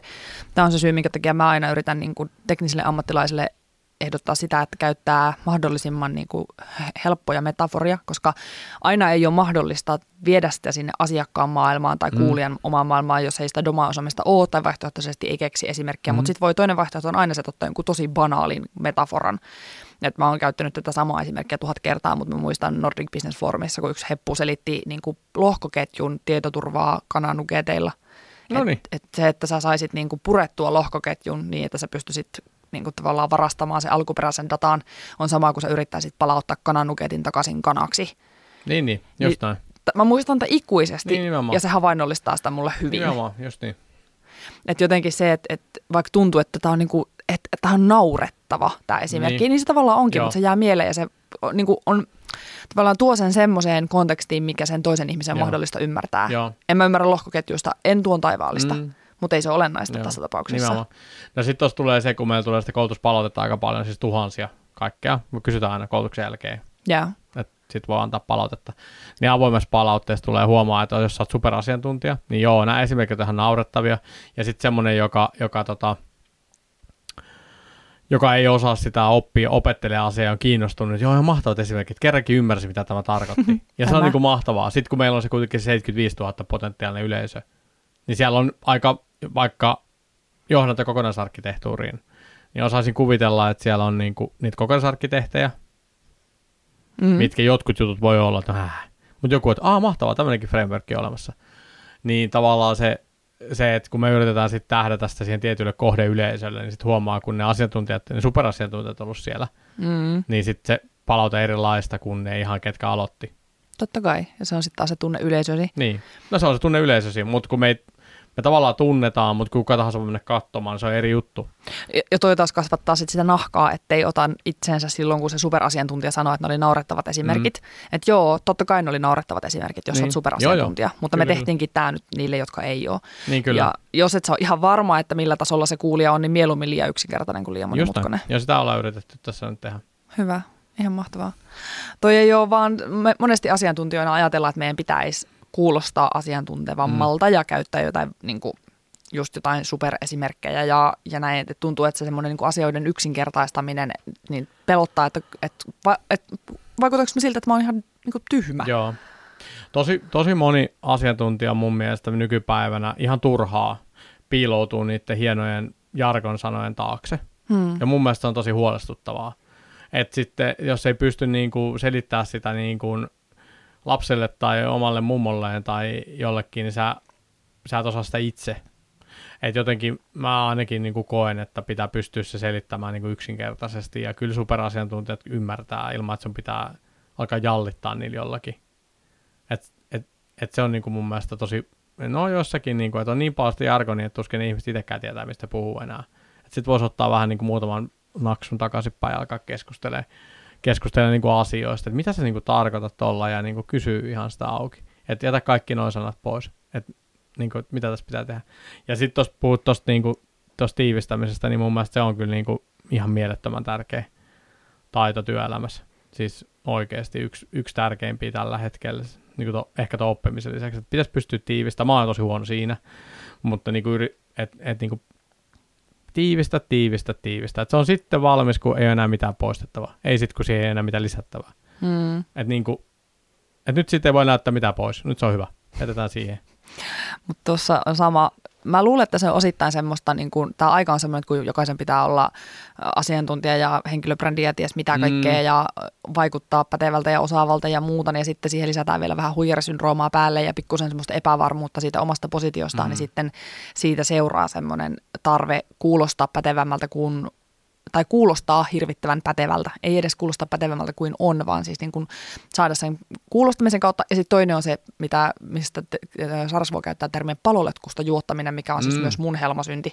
Että mä yritän niin kuin ylipalvella ihmisiä, jotta ei tulisi sanomista, että tästä puuttuu jotain. Mm. Mikä ei sitten edes auta sitä oppimista ollenkaan. Niin. Että vähemmän olisi monesti tässäkin suhteessa paljon enemmän. Niin, mutta sitten toki, toki sulla oikein kaistaa riittää, niin sitten miksi sä et antaa sitä myös. Mm, Että tavallaan sitten voi miettiä, että jos toi onkin semmoinen, mille mun pitää kertoa kaikki asiat. totta. Niin se on aina vaikea etukäteen tietää. Niin, niin että sitten se, just se Rassin hieno biisi So Don't Tell, niin mun mielestä se, se näin se pitäisi olla. Että mä arvostan paljon enemmän ihmisiä nykypäivänä, mitkä, tota, mitkä näyttää, että tällaisia juttuja mä oon niinku tehnyt, ja tätä mä niinku teen työkseni, ja näitä juttuja mä niinku teen, ja sitten, sitten tota, se selittäminen voisi jäädä vähän vähemmälle. Mm. Et kyllä tässä varmaan kaikki käsi osaa heiluttaa, mutta se, että niinku, enemmän tai vähemmän nykypäivänä. Mutta sitten, että mikä, et mikä se rekori on, mitä sä oot niinku tehnyt. Mm. tässä nyt olisi tämä.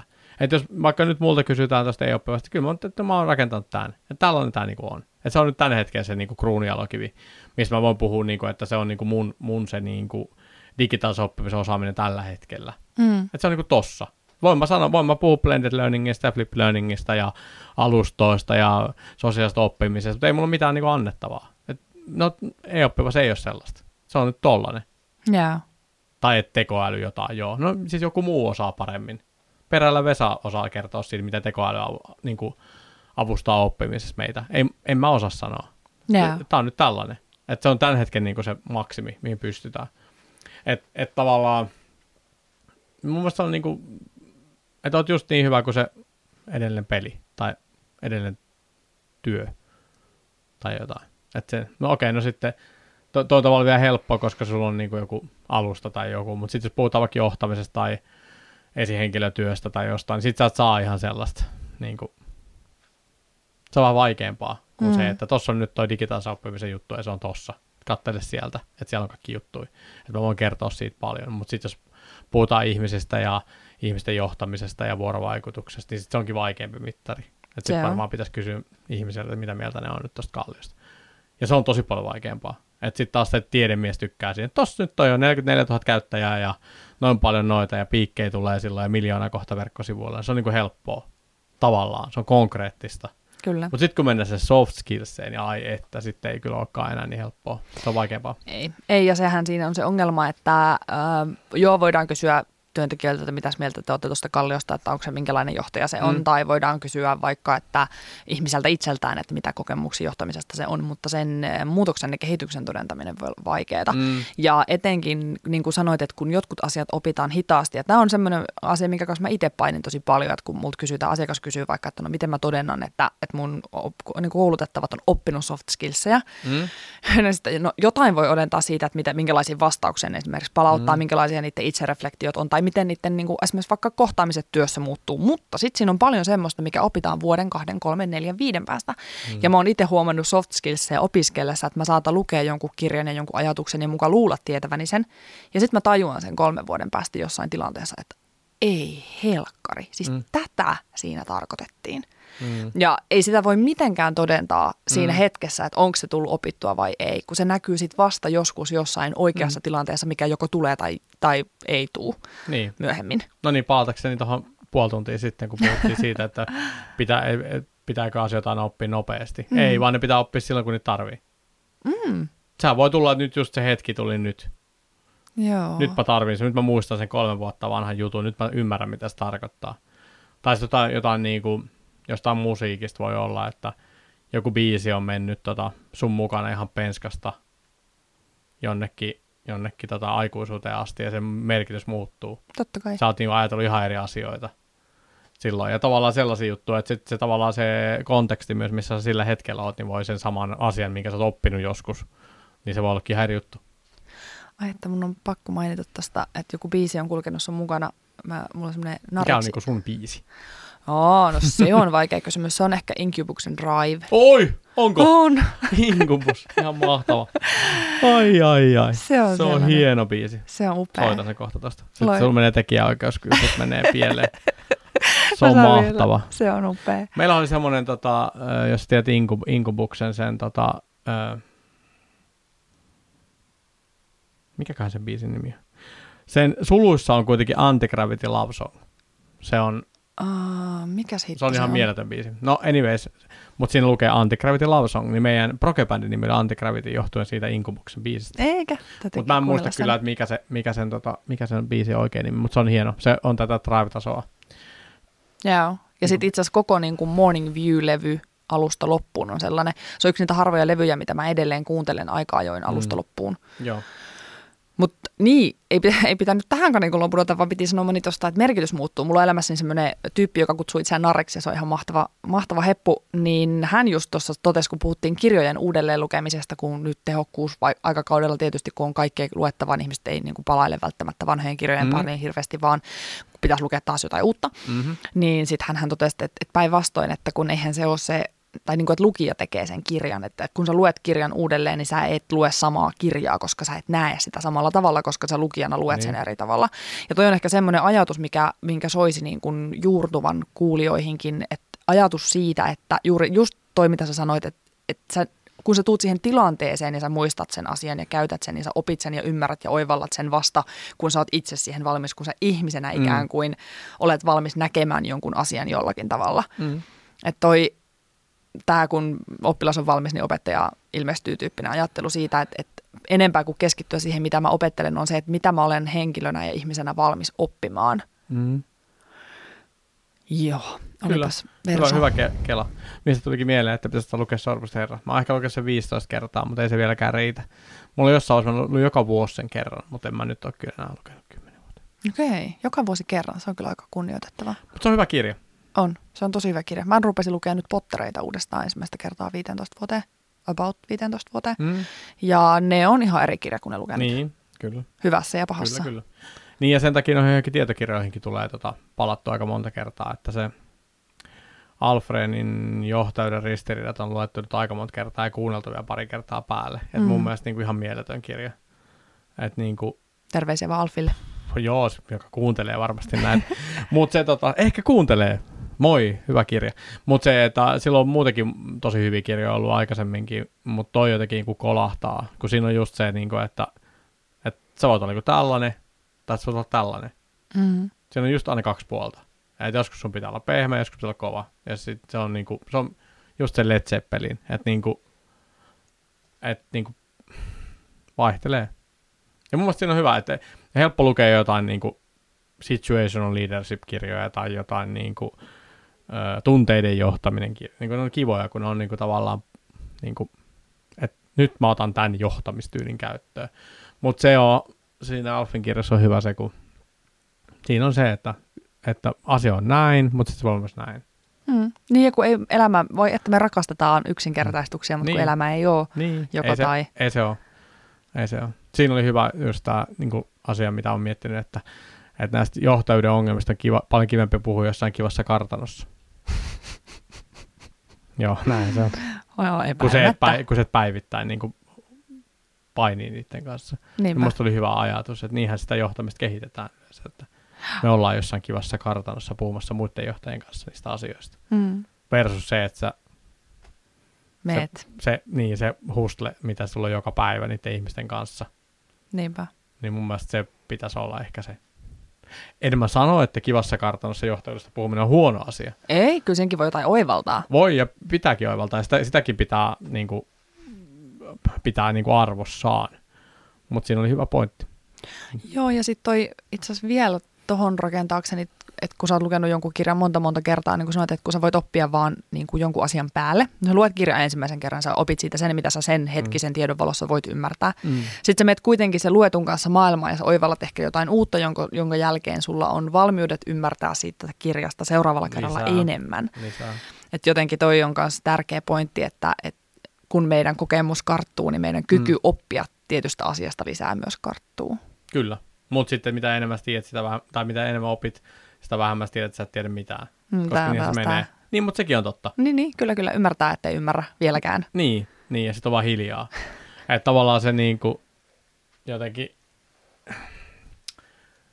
no en mä tiedä, voiko nyt, no ehkä kymmenen vuotta sitten olisi voinut hyvinkin kuvitella tietävänsä asioista melkoisen paljon niin kuin jotenkin, että olisi voinut vaan niin kuin stateata asioita. Joo, näin tämä on, että digitaalinen oppiminen näin ja geenitutkimus näin ja niin kuin tum, pum, pum, pum, pum. Nykyisin mä oon tosi paljon varovaisempi. Jaa. Vaikka mä tiedän, että multa odotettaisiin semmoisia, niin kuin, että nyt mä sanon, että niin kuin näin. Ja, tai mä itsekin toivoisin, että musta olisi niin kuin munaa sanoa niin kuin asioista. Niin kuin, mutta kun tietää, että kun ei, on aina se toinenkin puoli. Mm. Että ei voikaan enää niin kuin lävättää vaan jotain. Toipa onkin kiinnostava. Mun on pakko nostaa tähän kohtaan, kun öö, me on puhuttu Koodarikuiskan Slackissa joo, puhuttiin siis kysymisestä mm-hmm. ja siitä, että, että niin kuin, kun ihmiset kyselee julkisilla foorumeilla tai asiakaspalvelijoilta niin kuin välillä kysymyksiä, jotka on ehkä että tavallaan vastaus olisi löytynyt vaikkapa googlettamalla tai muuta, Joo. ja puhuttiin siitä, että onko, niin kuin, onko olemassa tyhmiä kysymyksiä, ja esimerkiksi onko olemassa niin kuin ylimielistä kysymistä, että onko ylimielistä tai laiskaa tai, tai niin kuin semmoista itsekästä ajatella, että jonkun, joku on velvollinen vastaamaan sulle. Ja se liittyy osaltaan semmoiseen kulttuuriin, jossa ajatellaan, että sun pitäisi osata kysyä nimenomaan hyviä kysymyksiä. Mm. Ja, ja sitten se kynnys kysyä nousee. Ja mä, mun argumentti tai teesi on sellainen, että ne ihmiset, jotka tulee vaikka foorumeilla tai, tai muissa niin kuin lyttäämään ihmisiä, joka kysyy tyhmän kysymyksen, mm. on juurikin niitä, jotka ei ole ehkä vielä päässyt siihen pisteeseen, jossa ymmärretään se oman osaamisen niin kuin pohjattomuus. Koska mm. kun saapuu siihen nöyryyttävään pisteeseen, jossa tajuaa, miten vähän vieläkään tajuaa, niin ei myöskään ole enää niin herkkä lyttäämään niitä, jotka ei vielä tajua sitä niin kuin, ei ole vielä siellä Dunning-Krugerissa päässyt edes mm. siihen kohtaan, jossa ne kuvittelee tietävänsä. Mm-hmm. Että jotenkin niin kuin, harvemmin ne ihmiset, joilla on riittävästi itsetuntoa, mutta myös riittävästi tietoa ymmärtääkseen, ettei ymmärrä, mm. niin on niitä, jotka tulee niin kuin lyömään näpeille niitä, jotka ei osaa vielä mitään. Tämmöinen teoria. En tiedä, voiko pitää paikkansa. Joo. Varmaankin hyvä teoria. Dunning-Kruger level 8. Se olisi hyvä, kun saisi leveleitä Dunning-Krugerista. Mä alan jo hipoa kyllä siellä. Vähän jo. niin kuin taistelukääpiö 12. White Wolf. Taistelukääpiö sot, sota, sot, sotakirveellä. No niin, täällä pääsee taas Petteri lautapelit harrastukset. Ei kun tää oli roolipeli. Roolipeliharrastukset. Harrastus, vitsi kun niitäkin jaksaisi vielä pelata, mutta ei jaksa. Se oli kiva aika. Hmm. Oliko vielä jotain? No siinä alkoi olla kaikki niin varsinaiset kysymykset. Onko jotain, mitä mä en ole tajunnut kysyä, mitä sä olisit halunnut ehdottomasti kertoa? Ei. Kiitos. Kiitos, olemme tässä tunti jo lätistykin. niille viimeisille kuulijoille, jotka sinnikkäästi edelleen kuuntelee ja höpötystä, niin kertoisitko vielä, että mistä sut löytää internetseistä ja, ja jos haluaa niin jotenkin tutustua lisää juttuihin, niin mihin pitää mennä? No varmaan Twitteristä ehkä löytyy Petteri Kallio Handlella ja petterikallio.fi on myös olemassa, mutta sieltä katsi katella vähän sieltä varauksella. Siellä on välillä jotain hyviäkin juttuja, mutta yritän taas sitä blogia aktivoitua tässä kirjoittaa. Joka kerta kun me tavataan, niin se sanoo aina noin, että nyt pitäisi sitä blogia tässä taas ruveta kirjoittelemaan. Niin. Mä ehkä on edellisen kerran jälkeen kyllä kirjoitellut sinne joku kymmenkunta niitä, no mutta, niin, tota, mutta se, ei vitsi, se on vaikeaa. Mä tarvin tämmöisen kirjoittajasparra, joka huutaa, että kirjoita. Mä yritän aina sitä joka kerta nähdessä me tehdä. Yes. Kiitos, Kiitos Petteri. Kiitos Elisa. Palataan. Moi! No semmoinen keskustelu Petterin kanssa. Siinä olikin monen näköistä kaninkoloa ja rönsyä ja aasinsiltaa. Öm, tällä kertaa konkreettisena kokeile tätä juttuna haluan napata tuosta lopusta tuon ajatuksen ja muistutuksen siitä, että, että aina emme tarvitse uutta, vaan joskus tarvitsemme asioita uudestaan. Se on ainakin Jari Sarasvuon usein hokema lause, että ei aina uutta, vaan uudestaan, eikä se siis mikään vanha, eikä kun siis uusi juttu ole. Kyllähän se kertaus on opintojen äiti on ollut meillä tiedossa varmasti kaikilla kouluajoista asti. Mutta silti etenkin tälleen työelämään astuttua, niin se kertaus ehkä on vähän unohtunut, ja koska sitä omaksuttavaa sisältöä ja tietoa on niin paljon, että tuntuu, että olisi hyödyllisempää ottaa koko aika jotakin uutta, eikä samaa uudelleen. Mutta nytpä haastankin sinut niin, että mitäpä jos lukisitkin jotain uudelleen tai kuuntelisit jotain uudelleen. Mikä on ollut semmoinen sisältö, kirja tai podcast tai blogiartikkeli, joka on aikanaan ollut sulle tosi merkittävä ja josta sä oot oppinut paljon tai joka on jäänyt sua jotenkin vaivaa tai mietityttää tai, tai joka pyörii sun mielessä aina aika ajoin. Mikä on sellainen teksti, minkä par, pariin sä oot miettinyt, että sun pitäisi palata. Niin nyt palataan. Eli mennään ja kaivetaan sieltä kirjahyllystä joku vanha opus tai joku jo kuunneltu tai katsottu sisältö ja katsotaan se uudelleen, koska sinä olet muuttunut sen jälkeen, kun oot siihen aiheeseen viimeksi paneutunut, joten sä luet sen eri tavalla nyt, jolloin se sisältökin on eri nyt kuin mitä se oli silloin. Samalla vahvistetaan oppimista, samalla vahvistetaan niitä muistijälkiä niiden opittujen asioiden välillä. Ja ehkä se tällä kertaa se jo kertaalleen kulutettu sisältö kiinnittyykin uusiin asioihin sun elämässä. Ja useimmiten kirjasta löytyy toisella kerralla sellaisia asioita, mitkä ensimmäisen kerran jälkeen on aivan autuasti unohtunut. Itse on tosiaan lueskellut tässä Harry Pottereita uudestaan ensimmäistä kertaa sitten varmaan 15 17 vuoteen, ja aika paljon niistäkin oli ehtinyt jo unohtua. Mutta ajattelin kyllä tarttua myös johonkin ähm, ihan tämmöiseen niin kuin, mikä se sana on, tietokirja. Se on se sana, jota etsin. Tietokirja on fiktio lisäksi itselle sellaisia paljon vaikuttaneita opuksia, joihin olisi ehkä hyvä palata uudelleen, on The Arbinger Instituutin Leadership and Self-Deception, Carl Newportin Deep Work tai Christopher Averyn The Responsibility Process. Eli ehkäpä joku niistä tulee nyt uudelleen luetuksi. Mitä sä aiot lukea uudelleen, tai katsoa uudelleen, tai kuunnella uudelleen? Ilmi Anna, valintasi. Koodarikuiskaajan Slackissa tai Twitterissä tai LinkedInissä. Saat niihin kohta osoitteet. Ruvetaan siis paketoimaan.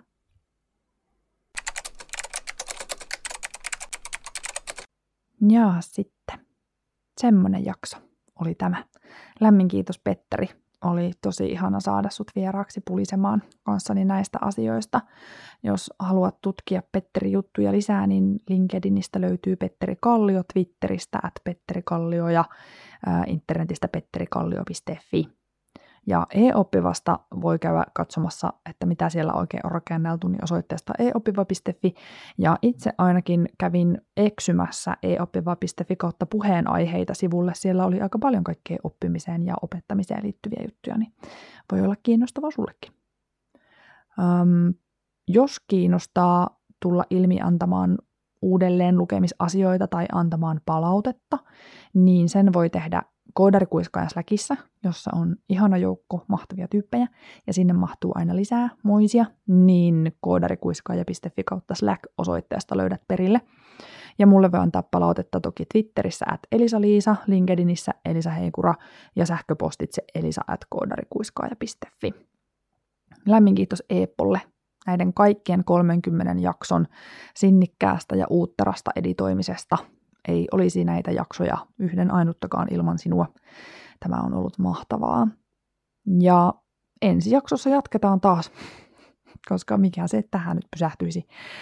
Jatketaan uudelleen Agile-aiheilla, mutta tällä kertaa vieraana on Goforen äh, Head of Agile ja Twitteristä tuttu Viin Joogi, eli just sopivasti, eli Anttiniemi, ja puhutaan vähän siitä, mikä on just sopivasti, ja miten mielenrauha ja agile voi vaikuttaa tekemiseen ja viestintään. Eli pari viikon päästä sellaisilla teemoilla. Siihen asti pysy terveenä ja turvassa ja kuulemiin.